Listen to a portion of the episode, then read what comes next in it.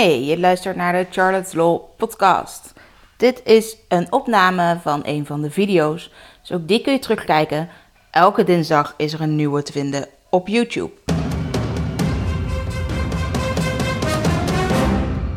Charlotte, de privacyjurist van Nederland. Vraag jij je nou af of ik deze video eigenlijk wel mag maken? Eh, ja, ik sta er zelf op. Toestemming. Prima. Ja, is goed. Maar had jij nou willen weten of jij in deze ruimte had mogen staan om tegelijkertijd mij te fotograferen? Of dat je nu de straat op mag om te mag gaan fotograferen? Maak je geen zorgen. Het mag allemaal nog steeds.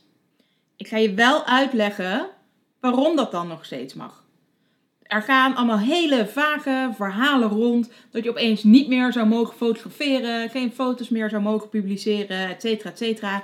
Allemaal helemaal niet waar. Echt niet. Kijk, tuurlijk, we hebben die AVG. Maar die verandert niet heel veel aan alle regels en wetten die we al hadden.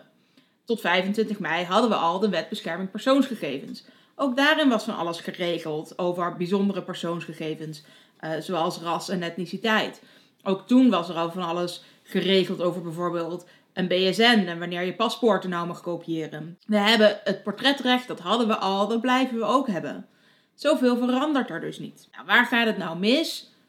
In die AVG staat gewoon weer alles met wat zijn nou gewone persoonsgegevens en wat zijn bijzondere persoonsgegevens. Blijft zo dat als je ergens een ras of etniciteit af kunt leiden, dat dat een bijzonder persoonsgegeven is. Als je iets gebruikt om eh, mensen te kunnen identificeren, een biometrisch gegeven, dat kan soms bijvoorbeeld een foto van een oog zijn, of gezichtsherkenning, of een vingerafdruk. Uh, dan is dat ook een bijzonder gegeven.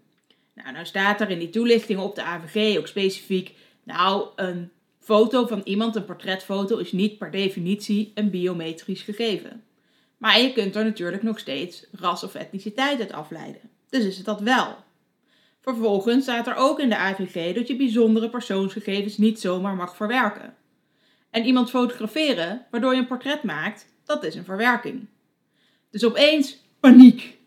We mogen geen portretfoto's meer maken. We mogen niet meer aan straatfotografie doen.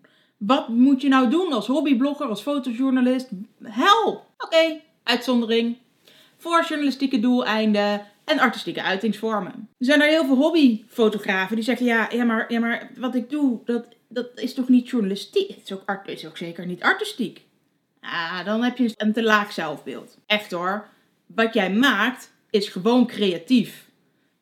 Misschien niet het meest hoogstaande dat je kunt verzinnen, maar de wet moet wel breed uitgelegd worden. Dus deze uitzondering juist ook. Het gaat erom dat je niet zomaar opeens van alles zeggen dat, dat die persoonsgegevens niet meer verwerkt zouden mogen worden. Je mag dus gewoon blijven fotograferen.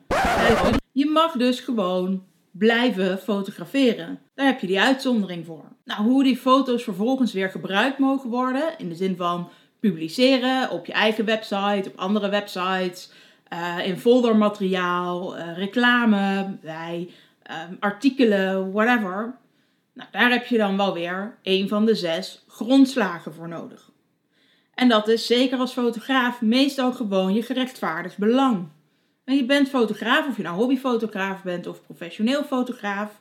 Je hebt een gerechtvaardigd belang om die foto's te maken en om te laten zien wat je maakt en wat je beroep nou eigenlijk is en wat je kunt. Dus ook dat is helemaal prima.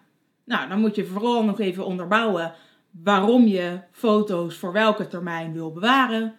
Nou, klaar ben je. Natuurlijk moet je nog wat administratie goed op orde hebben. Een privacyverklaring en een verwerkersregister moet je in elk geval hebben.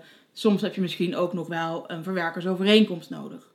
En je moet alles goed beveiligen. Maar blijf dus vooral gerust fotograferen. Je moet bij publicaties dus hooguit uitkijken als het bijvoorbeeld gaat om compromitterende foto's, naaktfoto's, boudoirfoto's, dat soort zaken. Zorg verder dat je, als je wel opdrachtgevers hebt of wanneer je toestemming geeft aan iemand anders om die foto's te publiceren, dat je heel erg duidelijk maakt dat zij daar dan voor verantwoordelijk zijn. Dat zij die afweging moeten maken of ze die foto op deze manier wel mogen publiceren. Wil je dat vooraf nou goed geregeld hebben en je, hebt, je gaat mensen fotograferen waarmee je wel gewoon afspraken kunt maken, zorg dan dat je een quitclaim gebruikt. dan kun je precies opschrijven waar die foto wel en niet voor gebruikt mag worden. Dan is het meteen maar duidelijk. Kortom, blijf gerust fotograferen. Onschuldige foto's in een onschuldige context kun je ook gerust nog publiceren, in elk geval op je eigen website. Ehm, en misschien ook publiceren in je eigen fotoboek. Geef je die foto's aan anderen om te publiceren. Zorg ervoor dat je dan tegen ze zegt dat zij zelf daarvoor verantwoordelijk zijn.